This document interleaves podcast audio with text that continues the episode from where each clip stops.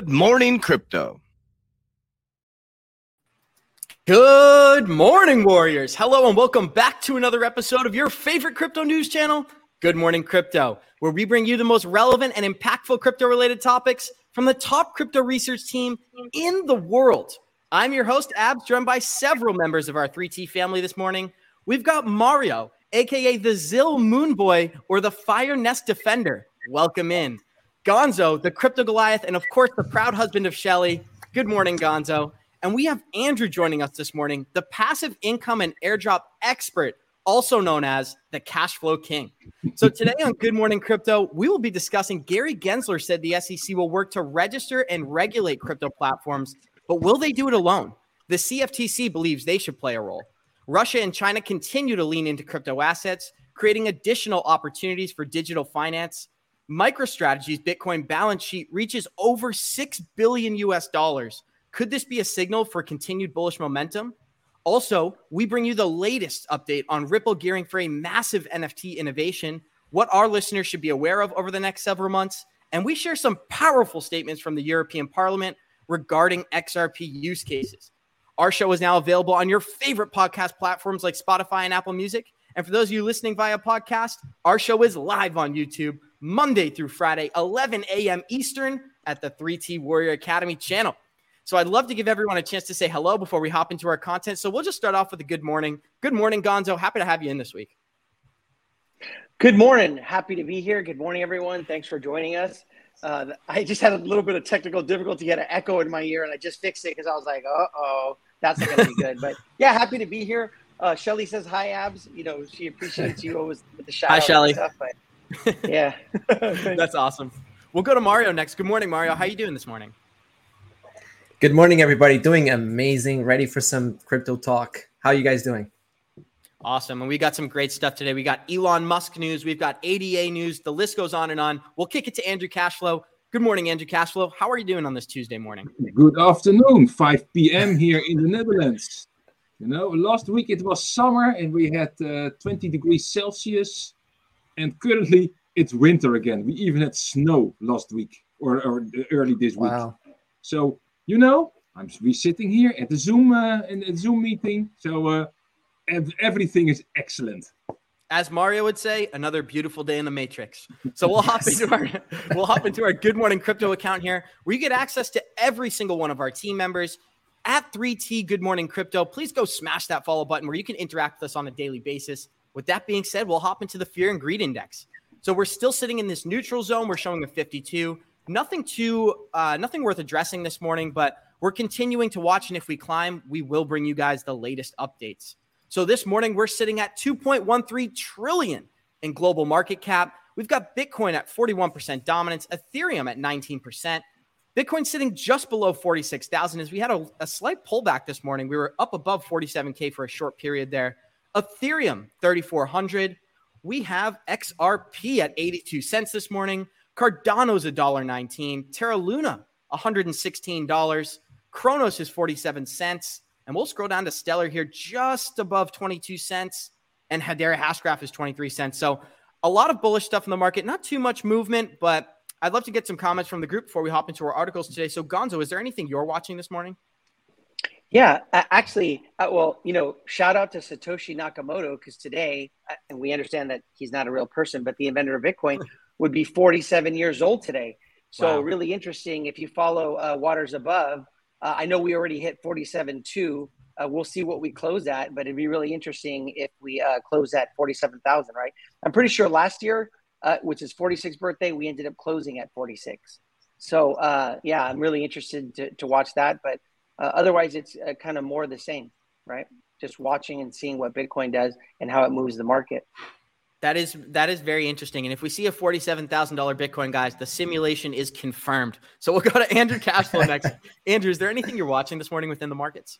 Now, actually, I was watching Bitcoin, just just Bitcoin. I went in with uh, with the contrary momentum strategy because that's what I'm learning at the moment to make a new uh, second source or multiple source of income.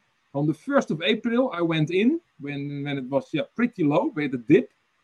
And then today, just two hours ago, my trigger was, was uh, uh, my, my exit was triggered with the plus five percent. And you see what happened. Having an exit plan really helps, because the last two hours, Bitcoin went yeah down. Boom.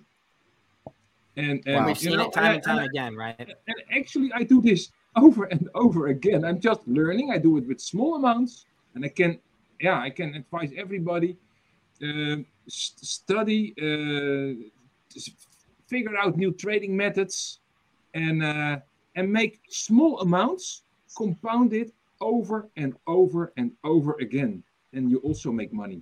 And don't wait for the big boom, and because after the big boom there is a big dip, and you know you will be happy, and then you will be sad. Of course. And we we always talk about this. Executing your exit strategy, the only profit is realized profit. I'm not sure if Mario had a comment here. Mario, floor is yours.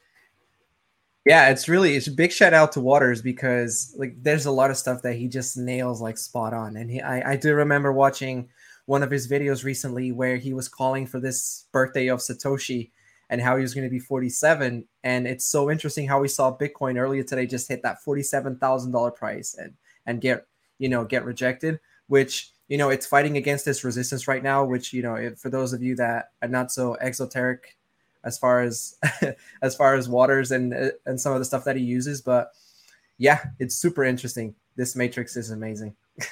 And you sent me a fantastic tweet this morning, Mario. I'm not sure if we can share it now, but it's from Blockchain mm-hmm. Backer, showing that we're coming up and we're just testing this resistance here. I'm not sure if this is the fifty-five E M A. Can you remind two hundred. me, Mario? two hundred. two hundred E M As. So wow, yeah. Even better. two hundred May. Even better. So we're going to be keeping an eye on this and seeing how we react to these levels. Gonzo, I'd love to hear from you. Yeah, it's funny because, you know, um, I whatever T A I learned, I learned it from Waters Above. And so, yeah, it's the two hundred. Uh, we're actually smashed between the two hundred, the S M A, the, the simple moving average, and the two hundred exponential moving average were smashed between. But um, it was funny what I was just thinking about, because, you know, we always start off talking about Bitcoin because it moves the market.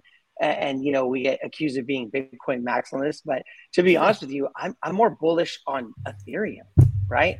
And, yeah. and, and the merge and what's coming up and the triple halving for Ethereum. Uh, and if you even look, like Ethereum, I, I want to say uh, it's up like seventeen percent. I don't know if it was in the past week or a little bit longer than that, while Bitcoin's only, you know, a few percent. But definitely more bullish on Ethereum. So don't sleep on it.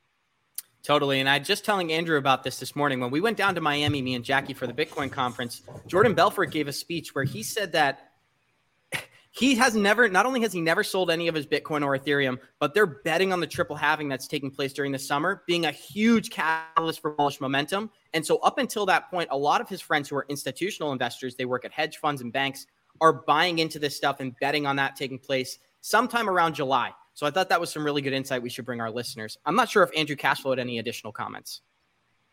Um, yeah, what about what I said earlier? This, this project is such a difficult project to to to go from Ethereum one point oh to two point oh. It's like changing the engine of a race car, driving with two hundred miles per hour, and and then ch- change the engine. I mean, it's if if they succeed, and I'm sure they will succeed, because the best engineers and the best programmers and the best the best people are working on this project, and they they dedicate their life to to to make this a success. So, you know, the only thing is that what is variable is the time. So will they make July? Mm, not sure. Yeah. Maybe, but then it will maybe be a third quarter, maybe fourth quarter. That it will happen? Yes. Do we have to be patient? Yes. Also, but if it happens and we see the the gas prices go down, and, and we see other war, uh, uh, yeah, other projects also coming in, more DeFi, more N F Ts. I mean, it will explode. I love that. Uh, I love that analogy, Andrew. It's I guess it's like it's like having a race car going at two hundred miles an hour and trying to change the tires right at the same time, right? yeah. Yeah. yeah, yeah. So it's never been done, is what you're saying. Right. Yeah. Gonzo, I'm not yeah, sure if you, you know, had any comments. Yeah, just to wrap it up, it, uh, yeah. like I said, I'm bullish on Ethereum, but um, and the layer twos, right? Like Matic, um, um, Immutable X, like, you know, because people think that, okay, well, you know, as they do the merge and they go to proof of stake, what's going to happen with these layer twos? But everything that I see, they're still going to need that ecosystem, right? So anything that's attached to Ethereum, um, not financial advice, but definitely um, I, I think they're going to do big things. And what's so interesting is that Ethereum's got a market cap of about three hundred fifty billion dollars right now. And you have other main projects like Polkadot, AVAX, A D A, all around that thirty billion dollars mark. So over these next three or five years, you're going to see a lot of that DeFi space shift out of Ethereum and into these other projects. And that market cap is going to continue to grow. So for Ethereum to do a two X, it needs three hundred fifty billion dollars in volume to come in. Whereas with Polkadot or A D A, a lot of these currencies only need about ten percent of that to do a two X. So this is something that we're going to be watching over the next few years. And of course, we'll be talking about it on this channel. We'll hop into our first article today. S E C Chair Gary Gensler says agency is planning on greater oversight of crypto markets to protect investors. Of course, he's protecting investors. Gensler said the agency plans to work to register and regulate pr- crypto platforms and will look into separating out asset custody. So Gary Gensler made some very powerful statements. We know that the S E C is trying to regulate this market, but what's so interesting about this article is that they actually plan on working with the C F T C to regulate this stuff, which is actually pretty encouraging for me. I want to find a quote here where it says, the S E C will partner with the Commodity, Commodity Future Trading Commission to address platforms that trade both crypto-based security tokens and commodity tokens, as the S E C currently only oversees those that trade securities. What was so great is that they compared these exchanges to traditional exchanges that offer other securities, and they they request investors get the same protection. So I'd love to start with Andrew Cashflow, if that's all right, and we'll get some thoughts on what you think about Gary Gensler regulating this market. Yeah, you know, that's his task to do. And and what, what I already uh, said and thinking is he have to buy time for the banks, because the banks see this, this monster coming like crypto, and they want to have a stake in, in, in the stuff. Also, all the all the financial institutions, there's so much money waiting on the sidelines to jump in. And yeah, and they're also, you know, a lot of payment rails need to be developed, and a lot of applications need to be developed that that that investing in crypto will be just as easy as investing in, in stocks, you know, with with with, with a centralized exchange. So that's what they're waiting for. And, you know, if the will was there, that there was a regulation agreement, uh, yeah, uh, figured out, it was already there. But the will is not there at the moment. However, t- to my opinion, it's also pretty difficult to uh, to regulate it. I mean, what what if, if you say, as soon as you regulate the centralized exchanges for for for, for cryptocurrencies, I mean, everybody will go to decentralized exchanges. So, yeah. I mean, it will be directly solved. And so, I, I, but what I think we will end up in a couple of years with, uh, with uh, uh, know, know your customer K Y C kind of procedures on decentralized exchanges. That's not how it was meant to. However, you know, I don't care so much. I mean, I have to pay my taxes anyway. So, and if it is from a decentralized or a centralized exchange, it's what it is. And you know what? The the market with cryptos is so enormous, big and, and, and huge that there is room for everybody. And I believe in abundance. So this little bit of uh, of of regulation, we we will survive. And you know, and if you if you just have your entry strategies and your exit strategies, you will make a lot of money, and we will we will looking at a much more uh, millionaires here in, in our in our community than, than you can ever think. So oh. Yes, mic drop. Yeah, of course. And and what was so great about what Andrew said is that Gary Gensler, he's not only identifying the new opportunities in crypto, he's identifying the new risks. And retail investors have access to payments that they never had before. Where a lot of these seed rounds, you were financially priced out because you're not an accredited investor. Retail investors can purchase any of these cryptocurrencies listed on platforms. And he says that a lot of retail investors aren't poised to handle that financial responsibility, which I thought was pretty telling. I'd like to go to Gonzo next. What are your thoughts on Gensler kind of diminishing how smart retail is within the crypto space? Yeah. I think you and I have talked about this before, Abz, with the whole, like, you know, nobody stands there at Vegas and uh, before you go into casino, make sure that you're not gambling away your mortgage or your kid's college fund, right? But yep. They continue to treat us Um, like children. And it's unfair, right? Because it seems like the only the rich get richer. If you're not a accredited investor, um, then you can't invest in this, which, you know, my personal opinion is wrong. Everyone should have the right to, regardless of how much money they make, be able to take their little piece of their income and invest it in whatever they want, right? Um, I think it's interesting, you know, the article talks about uh, his comments about not throwing out ninety years of security laws, um, but I don't think we need to throw them out, but I think we need to revamp them, right? We're talking about a brand new asset class, right? That they never probably, when they created those laws, wrapped their brain around or could have envisioned that we were going to create this digital asset or this digital money. So I do believe it needs to be tweaked, right? Um, and it's funny because, this is my personal opinion, we, we don't need regulation. What we need is some clarity, right?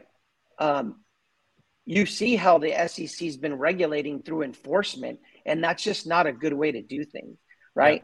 Yeah. Uh, and so, you know, there's speculation that maybe we get a new Howey test, hopefully, right? Knock on wood.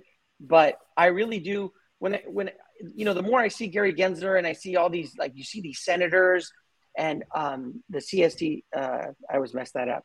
C F T C? The, um, yeah, exactly. All these people are starting to come forward, right? And the narrative is that they want to regulate crypto. I start to feel like I get this sense of they just want to be the one, that's the claim to fame, right?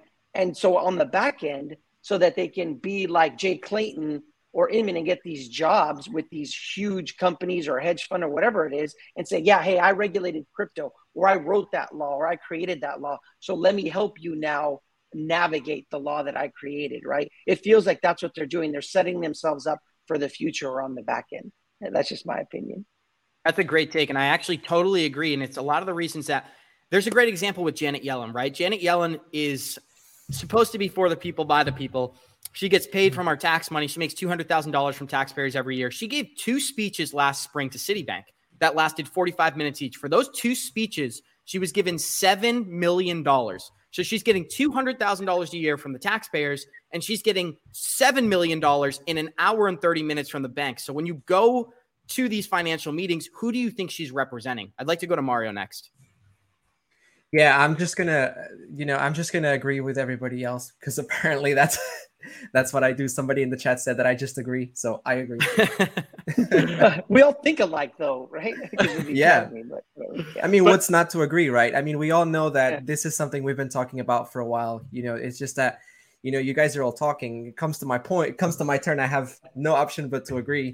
Um, if there's anything that I don't agree with, I'll certainly say it. But we all know that this the S E C has got, you know, their hands in the securities. And when it comes to cryptocurrency, they're, they're more than just securities. So it's it's common sense that we need some kind of new entity to come into place, or maybe we need multiple entities to work on this together. And and this article just, you know, it's it's good to see that Gary Gensler is finally saying, hey, let's work together. You know, let's c- come to some kind of regulatory clarity as far as cryptocurrency, because some some of these things are securities, some of these things are not. So it's good to, to see that come to play.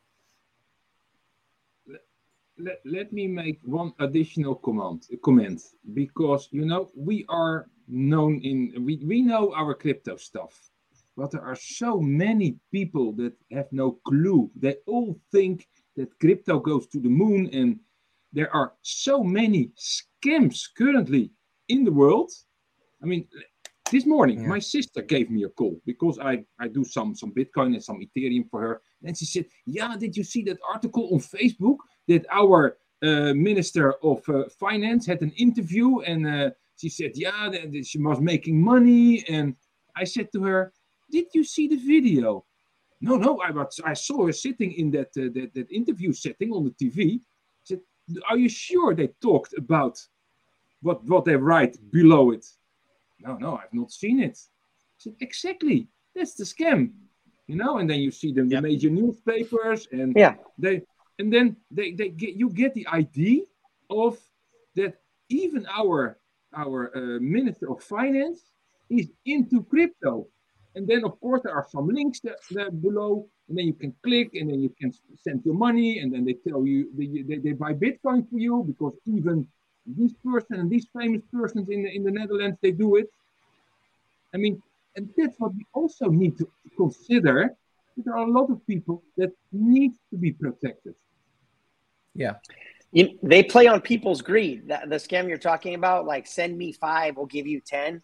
Come on. But I mean, that's what they're playing on, people's emotion and greed, the fear of missing out that, hey, maybe there's a small chance that this is actually real and I'm going to get back more, right? But we all know, no, that's not how it works. People don't just give away free money, whether it's Ripple, whether it's the government, nobody, well, maybe the government gives away free money, but as far as the companies like Ripple and the scams and all that, they don't give away free money. The other day, I was at the hairdresser, and the hairdresser told me, "Do you do you know crypto?" I said, "Nah, mm, not so sure." And uh, yeah, yeah, I said, "You have to go to Binance, and then uh, you have to find the crypto, which is no no point no no no no no no something." He said, "And then you put in a thousand euros or so," he said, "and then you just have to wait a couple of years, and it will be millions." Wow! Now I know.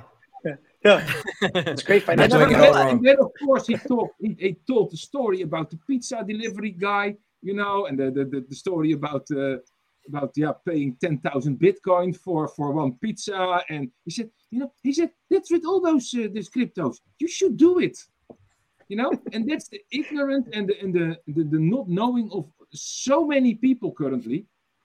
And they indeed they need to be protected.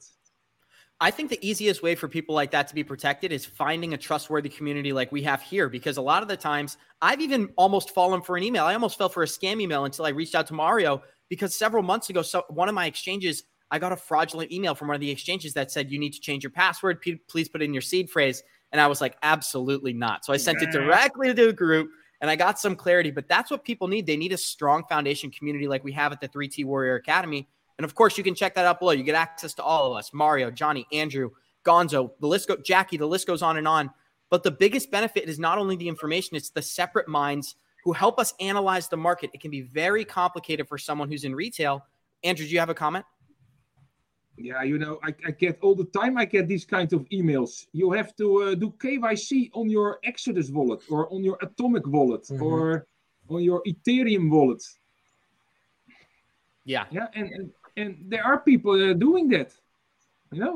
But, so, so, yeah. Some friends of mine, they they they they, they logged in on a, on a local uh, uh, exchange, crypto exchange.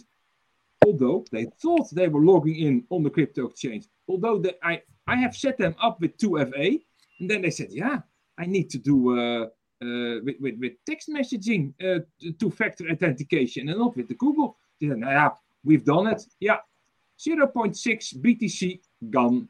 So some somebody else logged in on their account with a fake website. Wow. And- but I do want to add that like scams are everywhere. I mean, for those of us in the U S, how many times have you received phone calls claiming to be the I R S?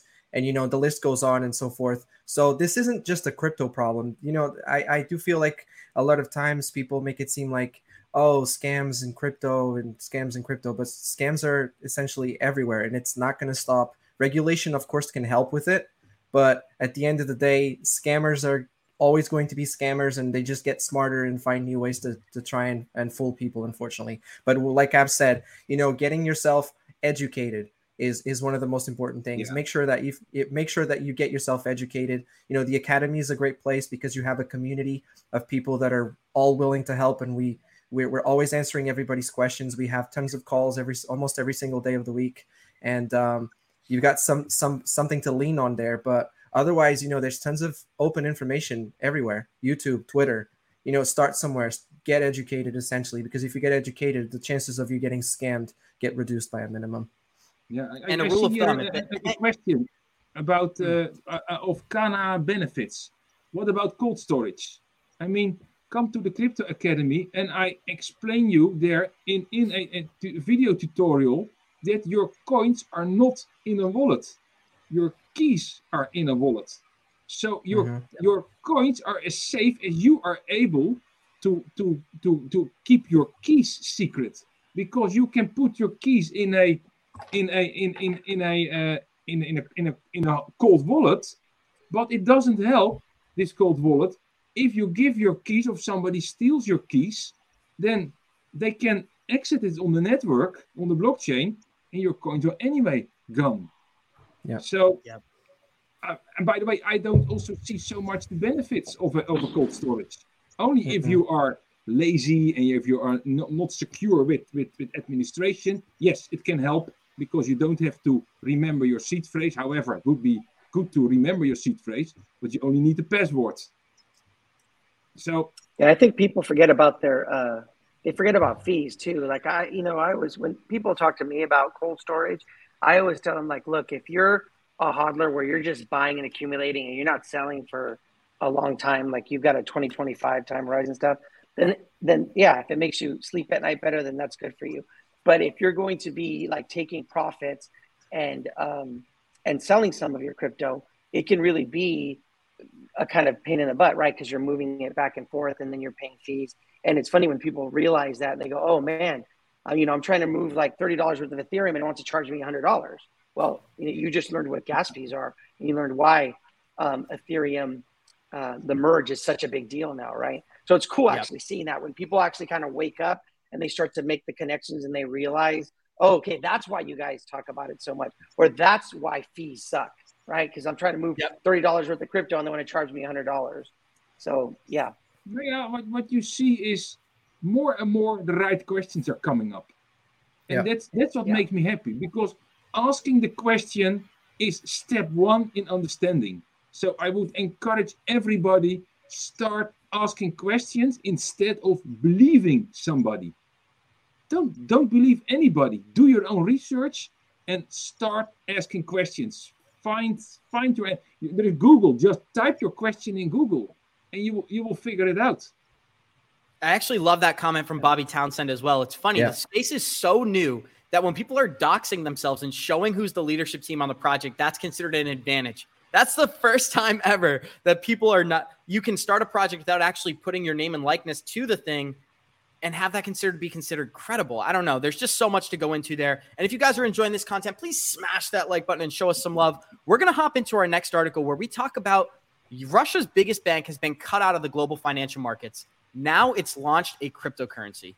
So Cyberbank has launched Cybercoin. I'm not sure if I'm pronouncing that correctly. As Western sanctions hampered Russia's access to global financial system. So Russia's biggest bank has launched a cryptocurrency. Trading shares plummeted for the bank by ninety-five percent after the sanctions rolled in when the war started, and Russia has been seen struggling to meet dollar-denominated debt obligations. What was really interesting is that we have Ashish Birla, the general manager at RippleNet, making some statements on what's going on right now.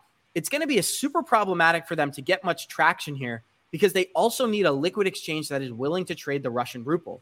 Stablecoins like Tether and U S D C are popular because exchanges can use them to trade into other forms of cryptocurrency. But it's like taking your own bank account, putting it onto a ledger. It's just kind of similar to what Andrew said. It's not useful at all unless you can start trading it for other things. So there's a bunch of powerful quotes here, but we saw that this coin basically failed massively. They launched it. It's down ninety percent since the launch. Trading volume is down from almost a million dollars a day to only one thousand dollars a day on the token.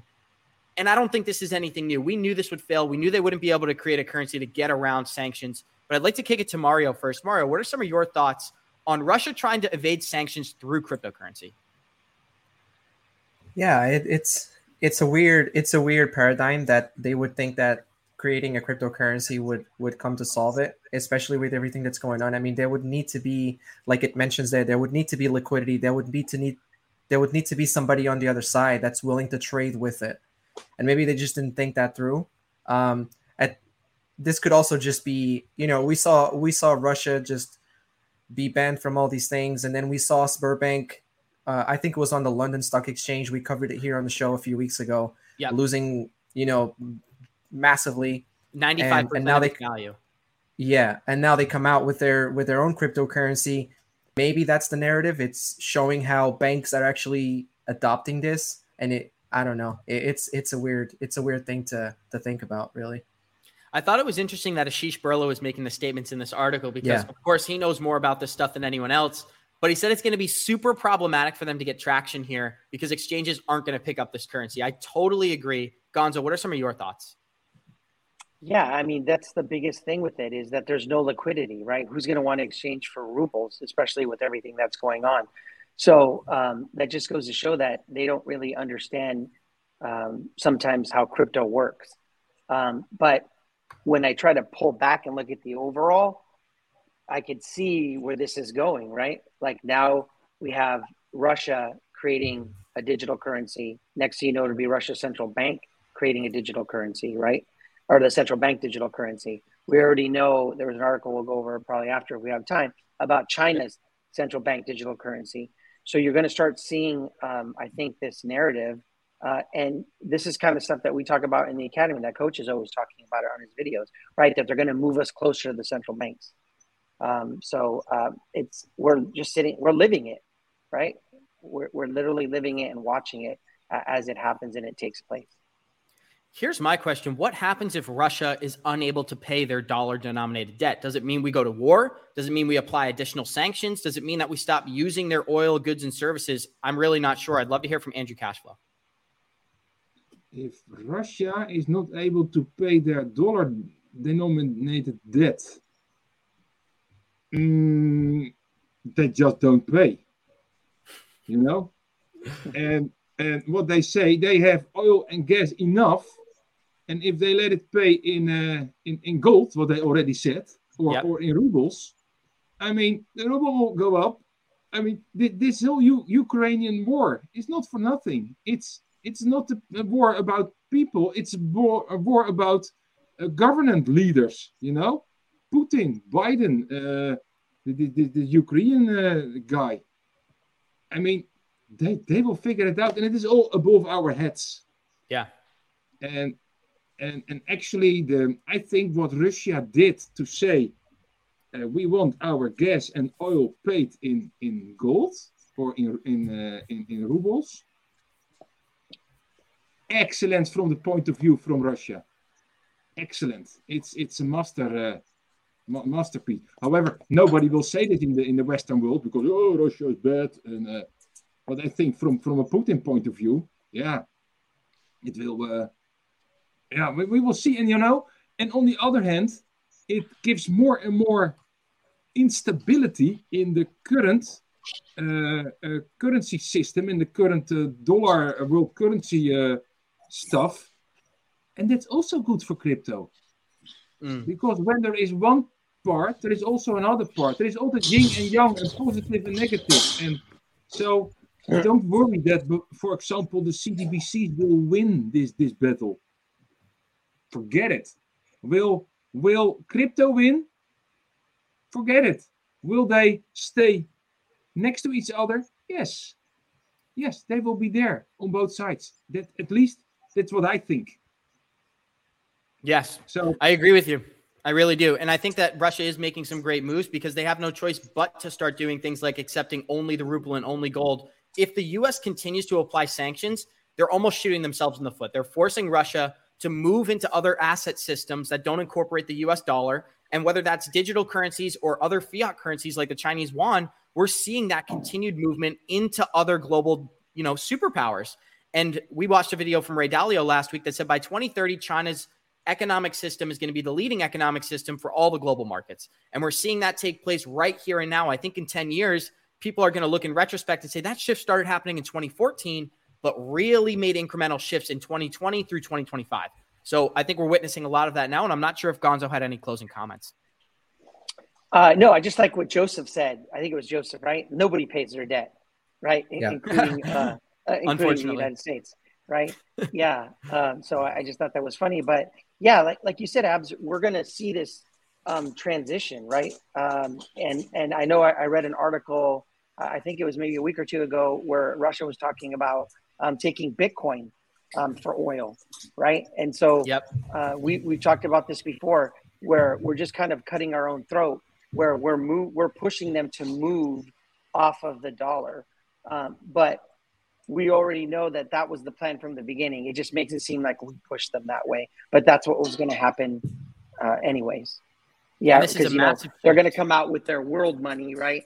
And it's either going to be one world, um, uh, like economy, one world money, or it's going to be a conglomeration of all of them put together into one, right?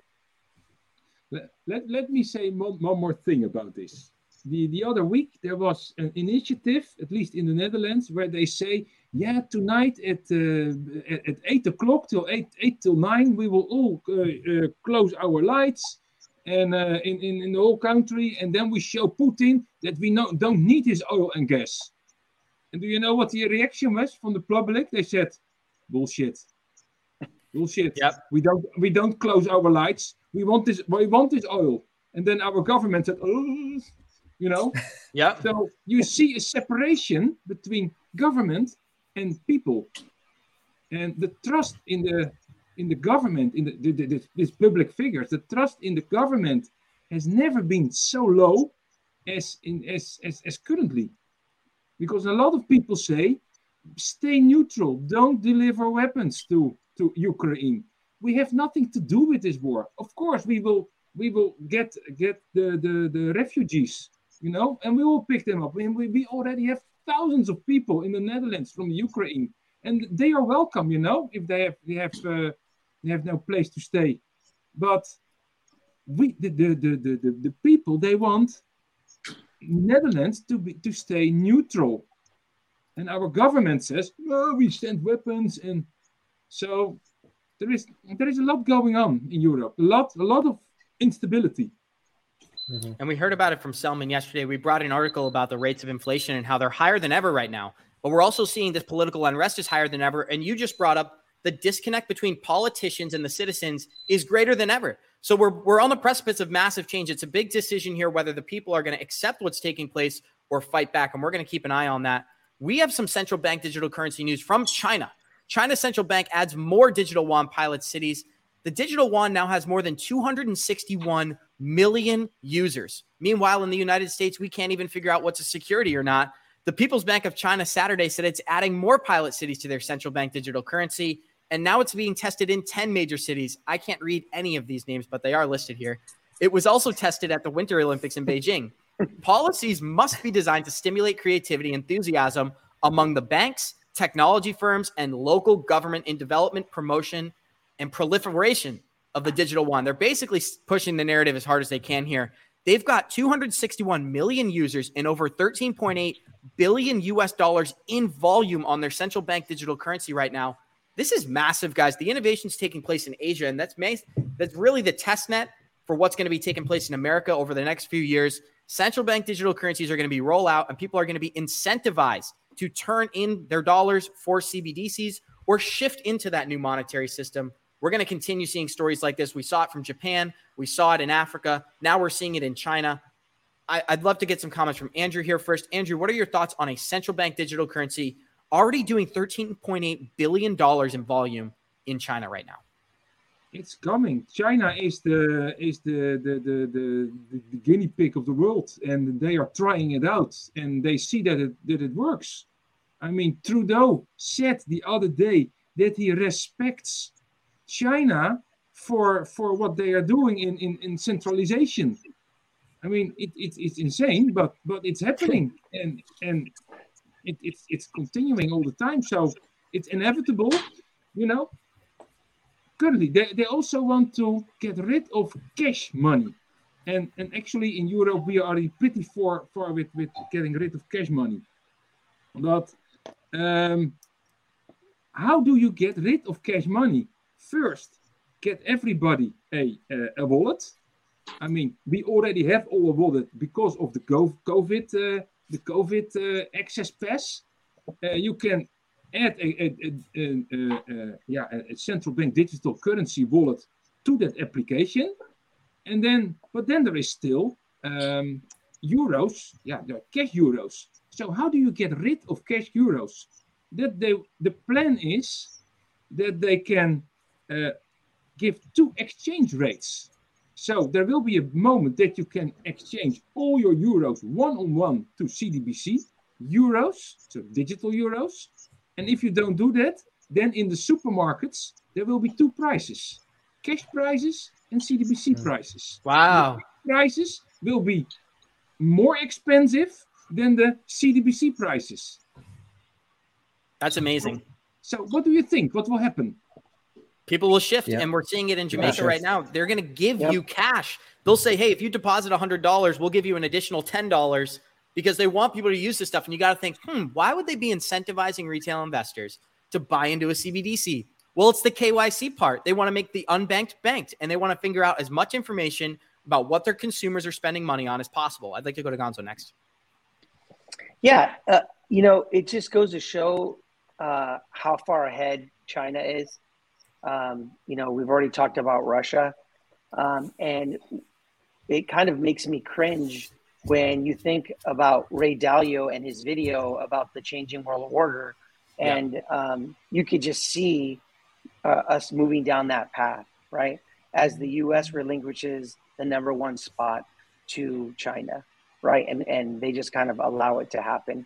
Uh, like Coach is always saying, get your shit together. The U S needs to get its shit together, right? Our government needs to get its shit together. Totally. And right now in America, we have a big problem where we have fifty percent of our people saying we need to re- redistribute wealth, and we have fifty percent of our people saying we need to keep the wealth system we have. And that's one of the main indicators for a falling, you know, global superpower, is that you have an infighting, a massive, massive distribution where, or sorry, dispute between two people who they both want America to succeed, but we're in a situation where we need change. We're just not sure what that change is going to be. And I'm really interested to see how we, how this all plays out. I do believe we're going to go into a C B D C. I do believe they're going to incentivize investors. I'm just curious as to how they're going to regulate this new market and how slowly this process is going to take place. Are these C B D Cs going to be running on already existing rails such as Ripple X R P, X L M, Hedera Hashgraph, or are they going to roll out a set of government, you know, institutional rails that we haven't had access to over these last five years? And that would really surprise everyone. I'm not sure if it's possible. I saw Andrew's reacting. I'm going to go to Andrew next. Yeah, you know, you you you you you ask questions and also don't have the answers. Yeah, yeah. yeah. I don't know. I, I, do. I have, have ideas about direction and where we are going. And what you, you said is absolutely right. And what what J V also says always, get your shit together. Yeah. However, however, the way how you look to the world is how the world is.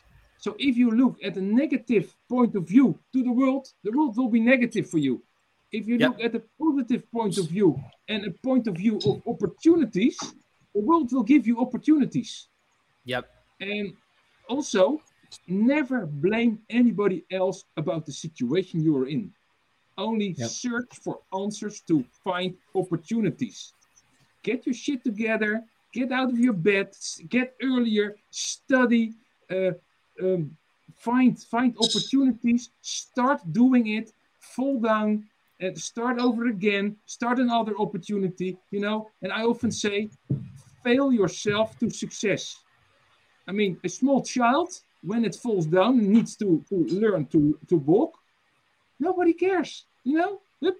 Put it up and try it again. Put it up, try it again. Put it up. But as soon as you are, now, yeah, maybe... Uh, maybe six, seven, eight years old, it's all problems and oh, it's, uh, scary, you know? No, keep- You learn keep the most failing. out of failing. Keep failing, failing, failing, and you learn every time again. And I think one of the most important parts of, of self-improvement in particular is unlearning a lot of the bad habits that have become unconscious, right? Like somebody who sleeps until eleven a.m., for example, or somebody who who doesn't exercise, or al- breaking these habits that we know are bad, but we're comfortable in that state of mind. And it creates, you know, internal disruption, internal friction. When you know you're not doing what you're supposed to do, the comfort zone will kill you. And I've seen it time and time again. A big part of my personal development was unlearning a lot of the things that I was comfortable doing.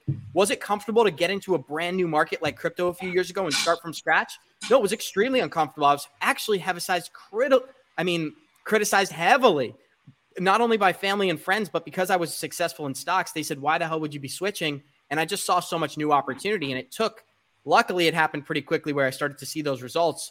And I was purchasing three hundred dollars, four hundred dollars Ethereum. I had some trusted family members who did trust me, did understand the research that I was doing and followed what I was saying. And now those are some of my biggest supporters. So it's been amazing to see this shift take place. And just because you're being criticized, it doesn't mean you're doing something wrong. Oftentimes it means you're doing things correctly. If you're doing what everyone else is doing, you know, I, I just disagree that retail has it figured out, that the average retail investor understands these markets and should be out giving advice. It's only people who are really deep diving and doing this stuff full time that are going to be able to understand the real utility of this market. I'd like to go to Mario next. Yeah, I, I wanted to touch on something you said just before about the vision. We know that society right now is heavily divided, especially the last couple of years, you know, with everything that's been going on. Um, but I, I think that they are painting a picture of of uh, going more digital, and and that, you know, everything that's been happening again, everything that's been happening the last couple of years has just been a, a sequence, and more and more people are starting to get away from from cash And, uh, and you know, it was like, oh, no, cash, you're going to get the, the C word if you have cash, right? And now we're starting to see governments uh, working on these C B D Cs, and everybody's looking at China as this new powerhouse, as as as the uh, as the economy to look up to. And what is China doing? They're working with a C B D C. So what is that telling the rest of the world? That that's what the rest of the world needs to do. So, and we know that that's all about control. It's all about just everything being more traceable, because it brings the, the consumer that much closer to um, to the government. So I really think that this is just a picture that's being painted, and it's just getting people subconsciously ready for using a digital wallet, for using uh, you know C B D Cs, crypto. Like you just said, you know, we're we're we're we're studying this, we're researching this on a daily basis. So we see things that other people can't see or don't see just yet. Yes, totally. And Mario, we had a really great conversation I think we should talk about now, where we're actually shifting into digital assets. So from this point forward, this will be viewed as the line in history where we shifted from exchanging gold bars and paper dollars to exchanging value through a digital electronic system. And they're going to talk about twenty twenty, the C word being a massive shift away from fiat and into digital assets. I'd like to get some closing comments here. We'll start with Andrew. Yeah, you're, you're absolutely right. I mean, however, it is inescapable. I mean, when I, I always like to, to, to, to view something from a helicopter view.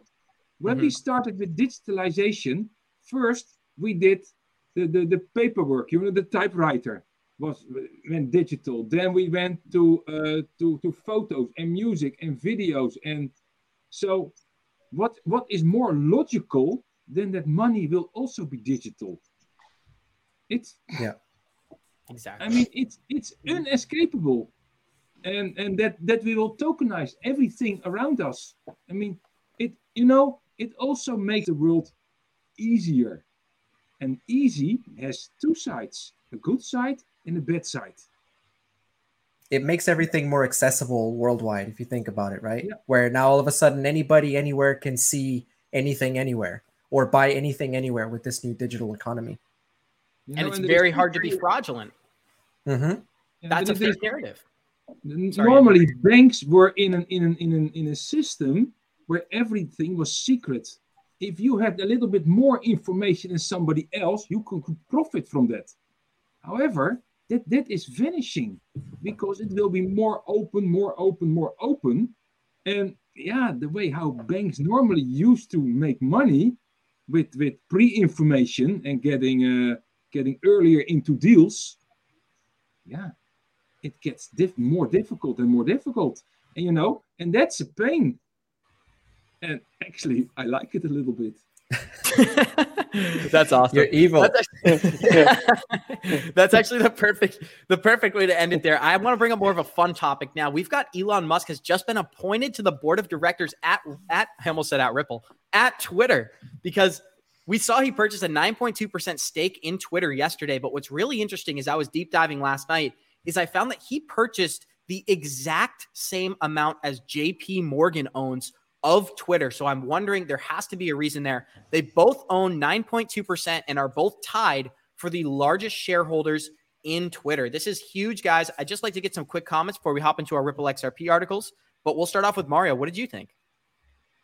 Honestly, one of the things that has me most excited is the fact that I'll be able to edit my tweets.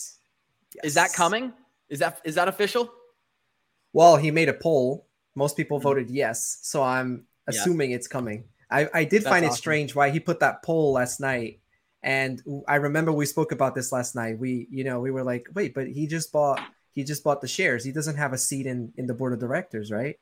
No, he doesn't. And then this morning, oh, he's been appointed. Yeah. He's got a, yeah. a seat at the board of directors. So I think it's cool, because we know that Elon Musk is this innovation, innovation uh, driven mind, has this innovation driven mind. So, um, you know, I'm a big advocate for Twitter. I've been enjoying a lot of a lot of uh, a lot of the things that I've been doing in Twitter, you know, making connections with people, sharing my thoughts. So I'm really excited to see what he brings to the to the Twitter platform. I think, you know, the edit button is just a small thing compared to all the things that he's probably going to be working on. There's a lot of speculation on bringing a tip jar of Doge, you know, Dogecoin tip jar, but we'll see about that. Yeah. It definitely, uh, it definitely moved the stock price up, though, right? Because yeah. wasn't yeah. it a few weeks ago that he was talking about the whole censorship problem about Twitter mm-hmm. and all that, and the price had been crashing. It was down like fifteen percent, maybe in the twenties, I think. And then all of a sudden, bam, he buys nine point two, and then the stock price, he got at a discount, right? I want to say he's up, I, I think at least twenty percent. It could be more than yeah. that. Gonzo, so, I saw he was I mean, up the rich thirty percent. Keep, there you go, thirty, right? The rich yeah. just keep getting richer. And so while, you know, it, it seems kind of almost unfair, right? Like almost seems like, is that even legal? That he can like basically tank the price by talking shit about it and then buy it, and then it goes up because he bought it, right? Wow.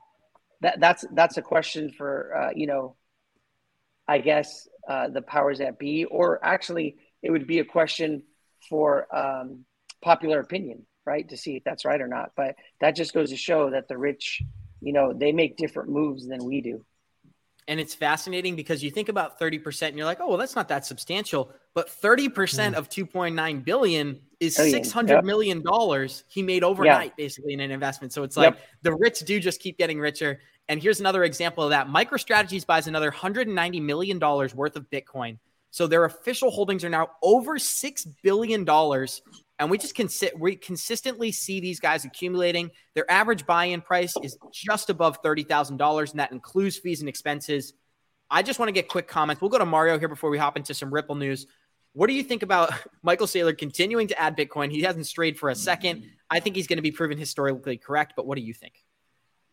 I, well, I think he's either going to do extremely well with this, which I don't doubt he will in the long term, or he's going to have to declare another bankruptcy at some point, right? but uh, but I think he's onto something. Um, you know, we all know that he's a big advocate for, for, for Bitcoin. We all know that he's known as one of the maxis out there. Um, but I, yeah, he just keeps increasing his balance sheet. It, it's insane. I mean, the, here we are trying to figure out a couple of hundred, couple of thousand dollars to get into this new crypto project, and this guy just keeps piling on billions of dollars worth of Bitcoin. Um, But I mean, it's worked out pretty well, right? Bitcoin, if you look at the chart of Bitcoin over a ten year, you can see that it's just been on this continuous bull run. Now, whether we're going to continue moving up in the short term, we'll see. But I think he's well positioned for, for the long term. For those of us that know that cryptocurrency and Bitcoin especially is is a dominant um, an asset, a dominant asset in, in the coming digital economy. There was a hilarious tweet I saw where it says, Michael Saylor is about to make Bitcoin centralized with all this buying. Oh, we yeah. Dogs on that. yeah, you know, um, he's way, way smarter than us. And so what I found interesting is just like his average buy-in is at thirty thousand. So when people were talking about when Bitcoin dropped down to like thirty-three or whatever it was, um, was that a good time to buy? I mean, there it goes right there. It's only a couple thousand more what his average buy-in is, right? And if you go back to – Uh, I think January of twenty twenty, and you look at the charts on the daily, uh, Bitcoin's just basically done this whole ranging thing from literally thirty thousand to sixty something thousand. We've gone up and then back down again. And so when you look at that perspective, that's kind of what Bitcoin does. If you look back a few years earlier, we were kind of ranging, I think, between three thousand and six thousand, and then it just incrementally keeps going up. And so uh, when you look at what his average buy-in is and what the prices are, um, you can see where this thing is going, right? Or where he believes it's going.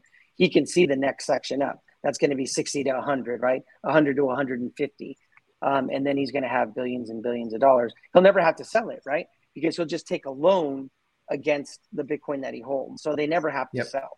So um, especially, um, y- you know, in his, you know, his lifetime or his kid's lifetime, if he leaves it, imagine when there's no more Bitcoin being mined, right? What those prices will be in the future.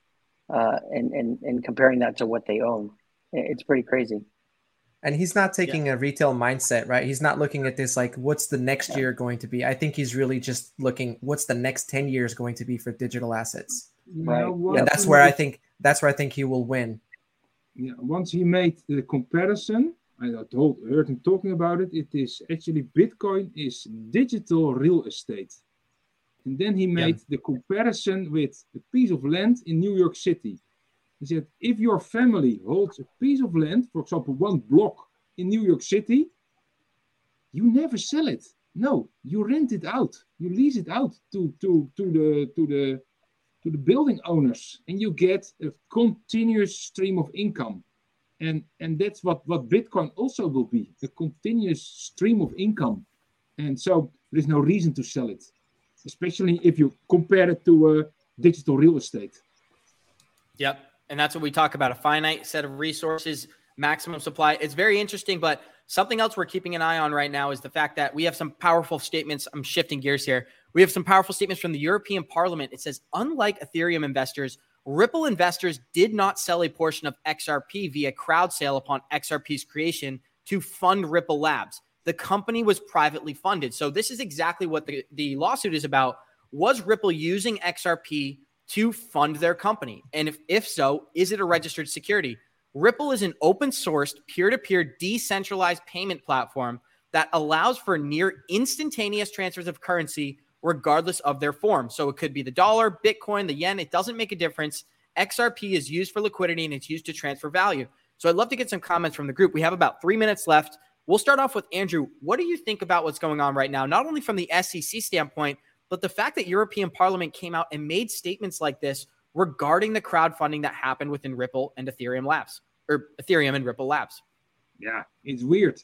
The whole, the whole world thinks that X R P is not a security, except the S E C. Yeah. Yeah. I That's mean, what, what, what's the double agenda? Now, yeah, we, we talked a lot, a lot enough about it. So, you know, and, and it, look, look at the whole globe. I mean, America, uh, U S is maybe this big, and then you have the whole world around it. And, and Brett Garlinghouse, he just continues. He goes on and on and on. Also, when you see this guy sitting in an interview, always relaxed, laughing, he's always a nice guy. He knows his shit, and he knows the outcome. Yeah. And it yeah. wouldn't even wonder me if he already made a deal with the S E C long time ago. That they will say, mm. okay, we have to do this, and we have to arrange that, and so we will hold you up a little bit, and that's more. I, I like the shot. I, I like the little shot towards Ethereum and right, how Ethereum was founded, right? Right. Because if you know the story, um, because uh, you know the way that they're kind of um, going Eastgate. after Ripple, right? Okay, that was a security. That was straight up a violation of like S E C law. If you hear the story about how he was running out of money and he basically sold uh, Ethereum to keep it going at a certain price and all that. Um, but they got a free pass, right? And so they got a free pass. Um, and so it, it's just crazy. Uh, but I, I like that little shot they, they took. Because at this point, um, I think that Ethereum is such a big entity. Uh, it, it's not going anywhere. And they would just be nuts to all of a sudden now try to backtrack and try to say it's a security or, or, or something crazy like that. That's just not going to happen. And, and that's why. Um, go ahead. Sorry. No, I was just going to say, and that's why the X R P army gets so upset, right? Because of they, they see how they're being treated or how Ripple's being treated, and it's just not fair, right? But but that's politics for you, you know? That, that That's just politics and government for you. And we actually had a comment last week. Someone was like, I think your Ripple opinions are biased. And I said, well, of course they are, because we're going to be proven historically correct. We've been doing this research. I mean, I know me personally, I'm going up on two years and three months doing X R P research. I've got notebooks filled front to back with only X R P information. I've got PowerPoints on my computer. And people are like, well, why do you believe in this stuff so much? And it's because that's the best crypto that I understand. From what I understand mm-hmm. for the real world solve, not only through partnerships, not only through banks and institutions, but what's going to take place from an on-demand liquidity standpoint, removing the charges from that remittance market. Right now, if I wanted to send money to, let's say, Europe, it could cost me as much as eleven percent. With this new system, it's going to cost me a fraction of a penny. And once you understand that, you understand, well, then the shift is inevitable because people who aren't using that new system are going to be at a massive disadvantage. I'd like to say thank you to Andrew Cashflow. Thank you to Gonzo. Thank you to the Node Defender. It's a pleasure as always. This was a great episode, and we're going to continue to bring you the most relevant and impactful crypto-related topics on a daily basis. So with that being said, we'll close this thing out the same way we always do. Warriors, rise. Warriors, rise. Get your shit together, baby. Get your shit Thank together. You for joining us today. Yes. Here's the money, guys. See you on Thursday.